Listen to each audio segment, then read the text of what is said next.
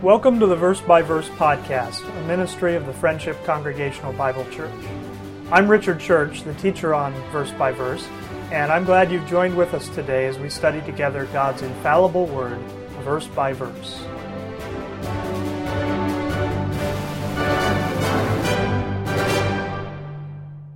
Let's turn in our Bibles to Ephesians 5. Verse 15 says, See then that ye walk circumspectly, not as fools, but as wise, redeeming the time, because the days are evil.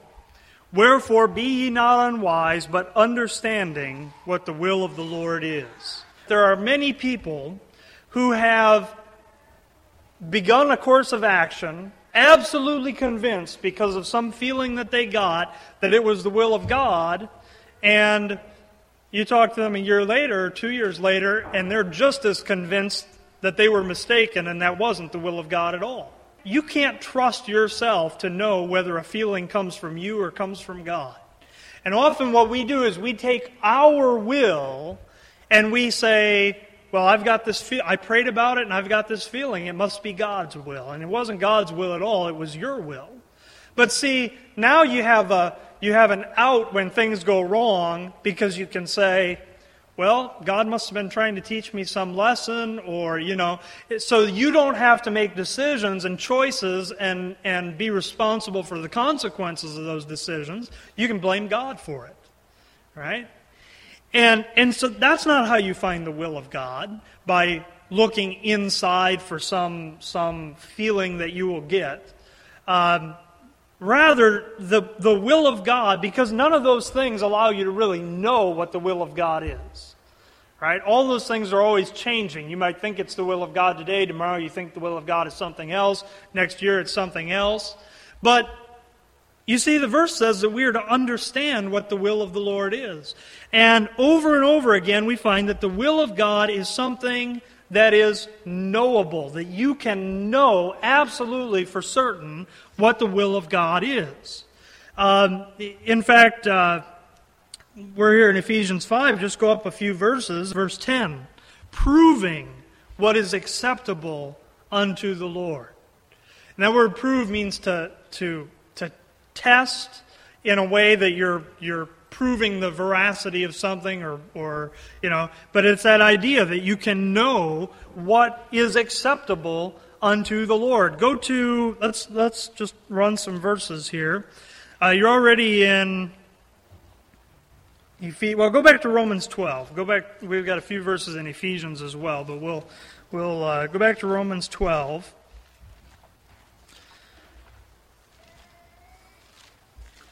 Romans 12 and verse 1 says, I beseech you, therefore, brethren, by the mercies of God, that ye present your bodies a living sacrifice, holy acceptable unto God, which is your reasonable service.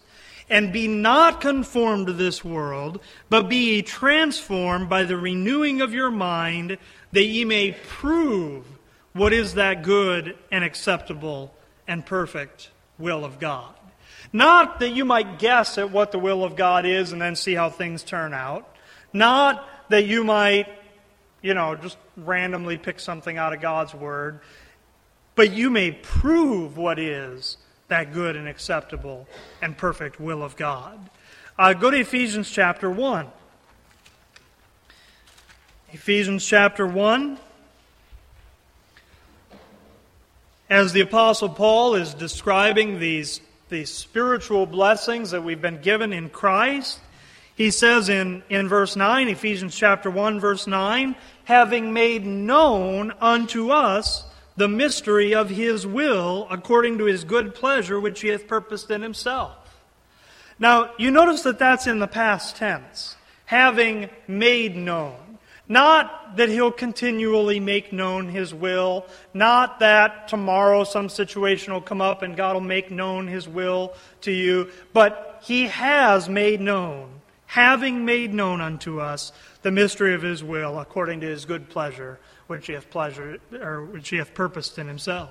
God has made known his will. Uh, go to Ephesians chapter 6. Ephesians chapter 6, verse 6. Here, as it describes how servants are to be obedient to their masters, it says in verse 6 Not with eye service as men pleasers, but as the servants of Christ, doing the will of God from the heart. Now, you can't do the will of God unless you know the will of God, right? I mean, how would you, how would you ever be able to do the will of God if you, if you didn't know what it was?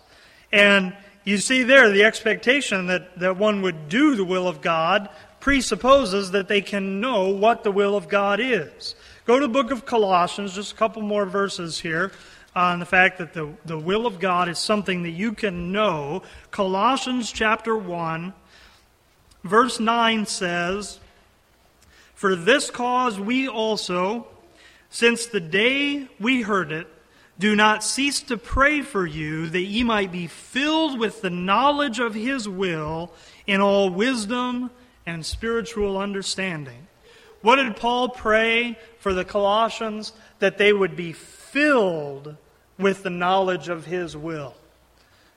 Now, if that's something that Paul's praying for them, that's obviously something that's possible for them to be filled with the knowledge of God. And uh, one last verse here in the book of Colossians, go to chapter 4. Colossians chapter 4, verse 12. Uh, he says, Epaphras, who is one of you, a servant of Christ, saluteth you, always laboring fervently for you in prayers, that ye may stand perfect and complete in all the will of God that you might stand perfect and complete in all the will of God. Not, you know, not just part of the will of God, not just the part you can figure out, not just the, the, the part that, you know, that uh, you, you have a feeling about or whatever, but that you could stand perfect and complete in all the will of God. Now, that means, all these verses mean that the will of God is something that you can know. All right? Now, there's, there's really a couple different ways that you can look at the will of God. And what many people do, you, can, you can be turning to 1 Corinthians chapter 7, but what many people do is they look at the will of God as if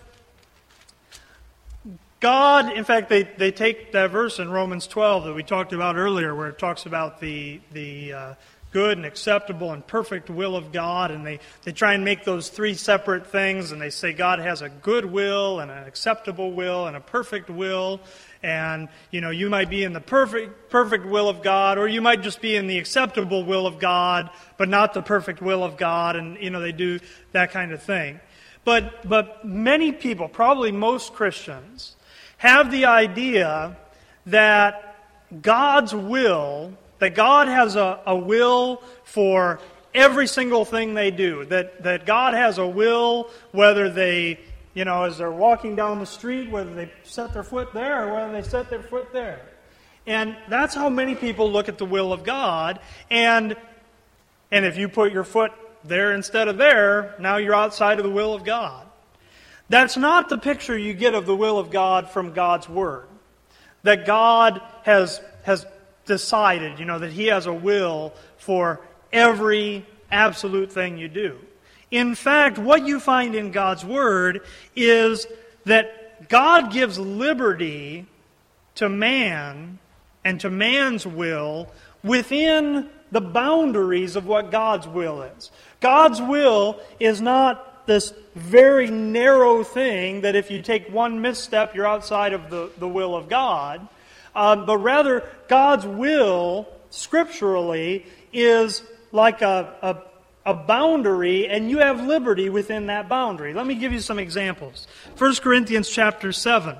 And, and here's a specific example where many people believe that God has a, a very specific will for them, and that's the issue of marriage. Uh, many people approach marriage as if God has chosen one person for for them, and that they have to find that one person that God has chosen, and if they wind up choosing the wrong person, then they're outside of the will of God.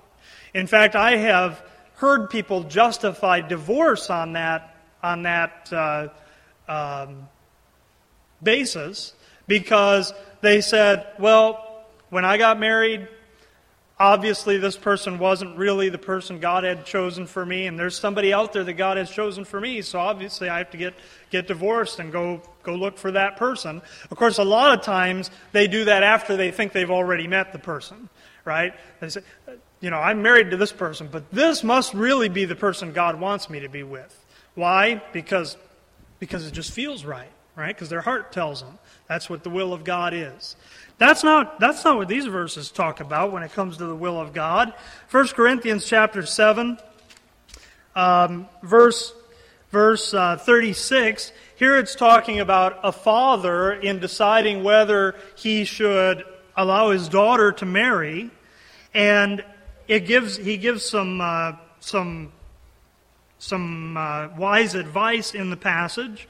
And in verse 36 it says, But if any man think that he behaveth himself uncomely toward his virgin, if she pass the flower of her age and need so require, let him do what he will, he sinneth not, let them marry.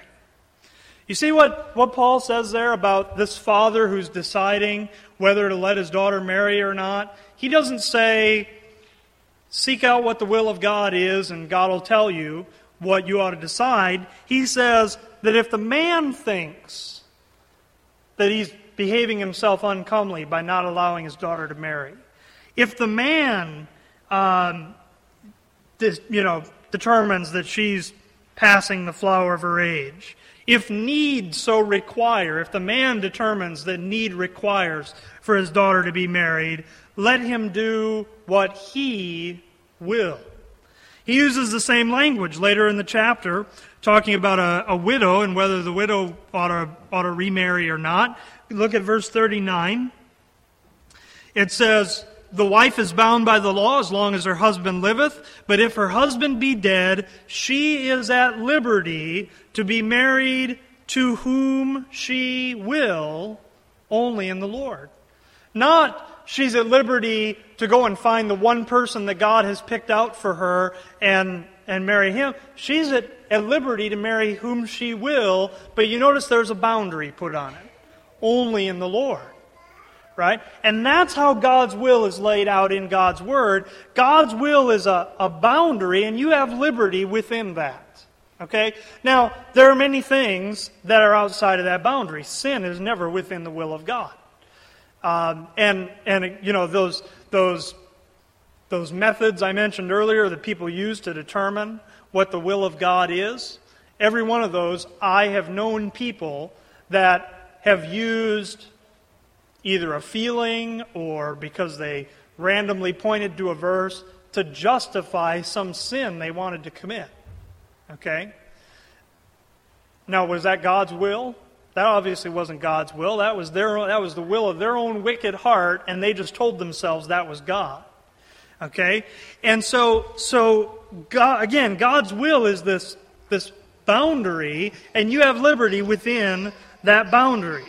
Uh, go, go to another verse. Uh, go to 1 Corinthians chapter 9. 1 Corinthians chapter 9. Here the Apostle Paul's talking about his own ministry.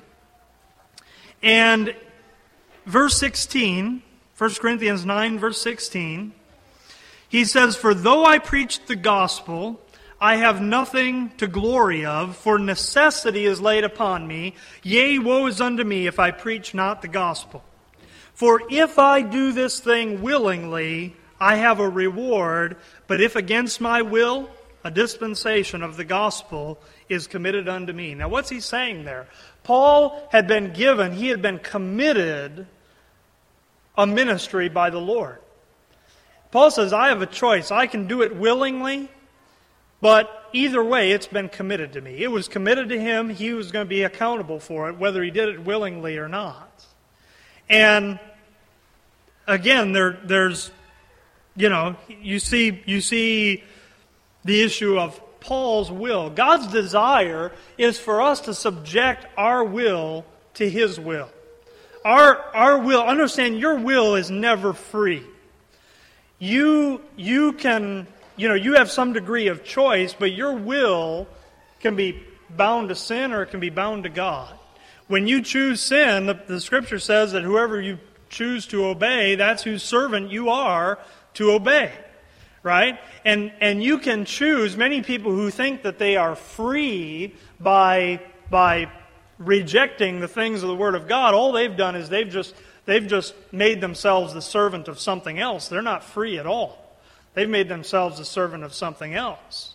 And we have the, the opportunity to be servants of God, to subject our will to His will. And that's what Paul's talking about in that verse. This, this thing had been committed to him, and he says he can do it willingly, but either way, it's been committed to him. You see, he knew what the will of God is, and that's why as you go through Paul's epistles, in many of them, when he talks about his apostleship, right in the first, first verse or so, he says, An apostle by the will of God. It was God's will that he be sent out with this message. Okay? And Paul's part was to subject his will to God's will. And, and so within that, there's liberty. Uh, now, there were times, for instance, in Paul's ministry where God, through special revelation, you know, either told him to go to a certain place or not go to a certain place. But realize that where we go today to find the will of God is to go to God's Word. That's where you're going to find His will. This is a completed book. It's, it's complete. There's nothing more to be added to it. All right, now, now, when people were in the Old Testament, it wasn't a completed book. When Paul was, was doing his ministry, it wasn't a completed book. But today, it's a completed book. And if you want to find out what God's will is, you go to God's Word and find out what His will is, then you make the choices and the decisions about how you're going to do that. Don't wait for God to, to speak to you in some voice or wait for God to give you some feeling. In fact, oftentimes, doing the will of God means you have to go against what your feelings tell you because you have to go with what's right. And you're not always going to feel like doing what God's Word says. You go to His Word to find God's will. And there are many things that are the will of God for you. In fact, all of these verses we're going through in Ephesians here are talking about what God's will is for you. But you see, God, you're, you're not like, you know what God said about Israel when he, when he brought them out of Egypt? He talked about how He led them by the hand out of Egypt. They were like little children, and He led them, led them by the hand. But that's not what God expects of the believer today. To be like that little child that's always you know, always dependent on just being led by the hand. What, what he does is he reveals his will. He's made known the mystery of his will in his word, and now we've got to be adults and we've got to make decisions. And we've got to make choices in our lives about how to do what God's word says and how to do that will. And there are, we're going to just look at, at three verses quickly that you need never have any question about when it comes to the will of God. We're going to look at three verses that tell you directly what the will of God is for you. And again, you you decide how you're going to live out that will, right? You decide how you're going to how you're going to practice that. But I want you first of all to go to 1 Thessalonians chapter 4. 1 Thessalonians chapter 4 Verse 1 says, Furthermore, then, we beseech you, brethren, and exhort you by the Lord Jesus, that as ye have received of us how ye ought to walk and to please God, so ye would abound more and more. For ye know what commandments we gave you by the Lord Jesus. For this is the will of God, even your sanctification that ye should abstain from fornication, that every one of you should know how to possess his vessel in sanctification and honor. Sanct- your sanctification is God's will, and sanctification is a setting apart. It's that process by, by which God, through, through working in you, sets you apart, and that becomes evident in your, in your actions. Uh, whereas justification, when you believe the gospel and you were justified, that's been characterized as being salvation from the penalty of sin. Sanctification is power from, or, or uh, salvation from the power of sin. And that's a process that takes place in the life of the believer, and, and your sanctification is God's will. Okay? And so that means when you're when you're tempted with sin, it is never God's will for you to sin. It is always God's will for you to be sanctified and set apart. That means when you're faced with decisions of whether to to just go along with the world or to to uh, stand fast in the things of the Lord, it is always God's will for you to stand fast in those things. And so it is God's will for you to be set apart, to be sanctified. It's always God's will. There's no, no question about it. Whenever there's a question of whether I ought to do something that, that is a sanctified thing or do something that's a worldly thing, you don't have to wait for a feeling or a voice or go to a verse randomly. You know what the will of God is, is for you to be sanctified. Go to, uh, you're in 1 Thessalonians, go to chapter 5, verse 18.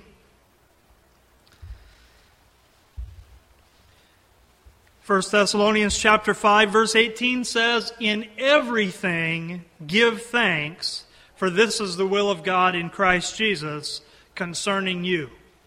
Now, you could probably make the case that, that his reference there to the will of God is referring not just to verse 18, it's probably rever- referring to, you know, all of the verses around it.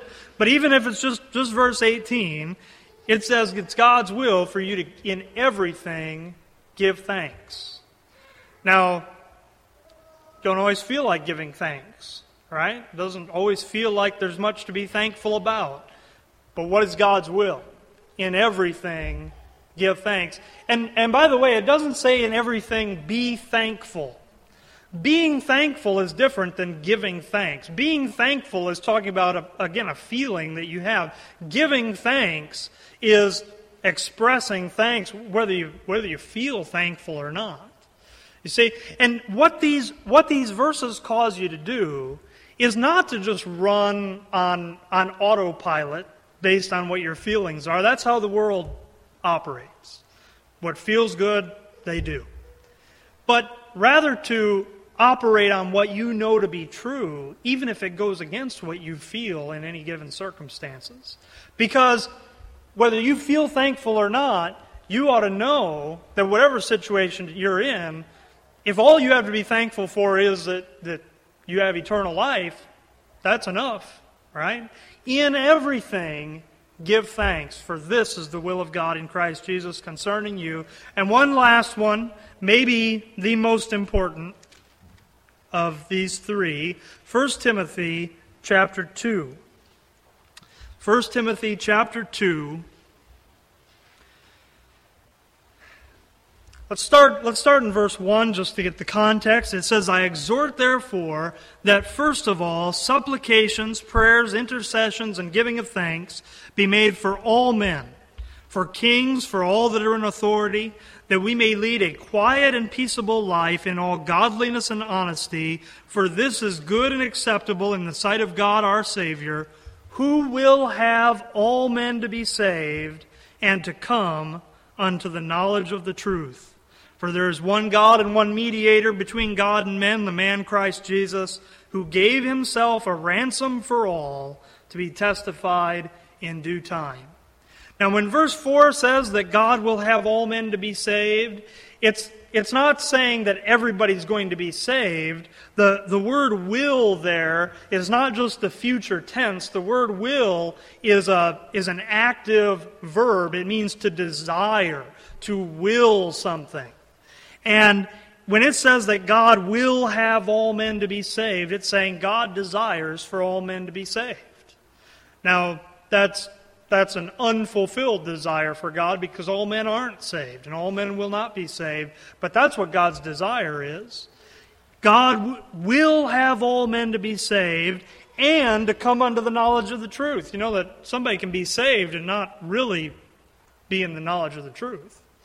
But there, you know, they may have knowledge of that one truth of eternal life through, through Christ, but there he wants people to come, come into that full knowledge of the truth. And so God's desire for the lost person is that they be saved, and for the saved person is that they come into the knowledge of the truth. And if that's God's will, what things ought we ought to invest our time in? How ought we be to redeeming, you know, be redeeming the time because the days are evil? You see, the the uh, the scripture says that God has chosen through the foolishness of preaching to save them that believe. And you know, we ought to be busy about these things, doing the will of God to such a degree that it looks foolish to the people around us. Right? You, you, ever, you ever see somebody standing out on a street corner preaching? That looks foolish to the world. Um, it, you know, hopefully it doesn't look foolish to you. hopefully when you see somebody doing that, you don't, you don't think they're, they're crazy or whatever. But those things that look foolish to the world, it's the foolishness of preaching that God has chosen to save them that believe. And so, if it's God's will for all men to be saved, our job is to subject our will to God's will and say, okay, I'm going to then I'm going to let as many people know as I can about how to be saved. And I'm going to let as many people know about the truths of God's word as I can, even if I have to look foolish. And again, those are things you never have to question what the will of God is. I know people who they'll meet somebody, they know they're lost, and they'll kind of have this thought, well, maybe I should share the gospel with them, and they start thinking, well, is it the will of God? Does God want me to share? That's you don't have to ask whether it's the will of God. It is the will of God. It's the will of God for that person to be saved, and it's the will of God for you to you to tell them how. And uh, that again, these are things. You know, we ask that question not so that we can do the will of God, but so we can get out of doing the will of God. That's why we ask those questions. Because we hope we won't get the feeling, or we hope the verse that comes up won't be the, the, the one that convicts us or requires us to do something. And we, we do those things not to find out what the will of God is, but to get around what the will of God is. And there, I, you know, you see those three verses. Those, those are three things. You never have to question what the will of God is with those things. Now, you make the decision how you can be the most effective in, in going out and doing those things and sharing the gospel with people. See, you make those choices, and, and sometimes you're going to fail, and sometimes you're going to you're going to succeed, but you see what the will of God is. Let's just close with a word of prayer. Heavenly Father, we thank you that you have made known your will, that it's not something we need to guess about, not something we need to, to uh, just try and figure out at random or, or any of those kinds of things, but that you've made known your will. And we pray that you would strengthen us to do your will. We, if, if there's anything we know, it's how insufficient we are, how weak we are. But we know your strength, and that we, when we rely on you, that's when your will is done in our lives. And we pray that we would be mindful of the opportunities around us to share the gospel and uh, to share other other truths of your word with people around us. We pray as well that we would be mindful of the, the evil days in which we live, that we would redeem the time, and that we would walk circumspectly we in in all these things we have a firm reliance on you, on your word, and and uh, on your strength to actually accomplish these things in us. And we thank you in Jesus' name. Amen.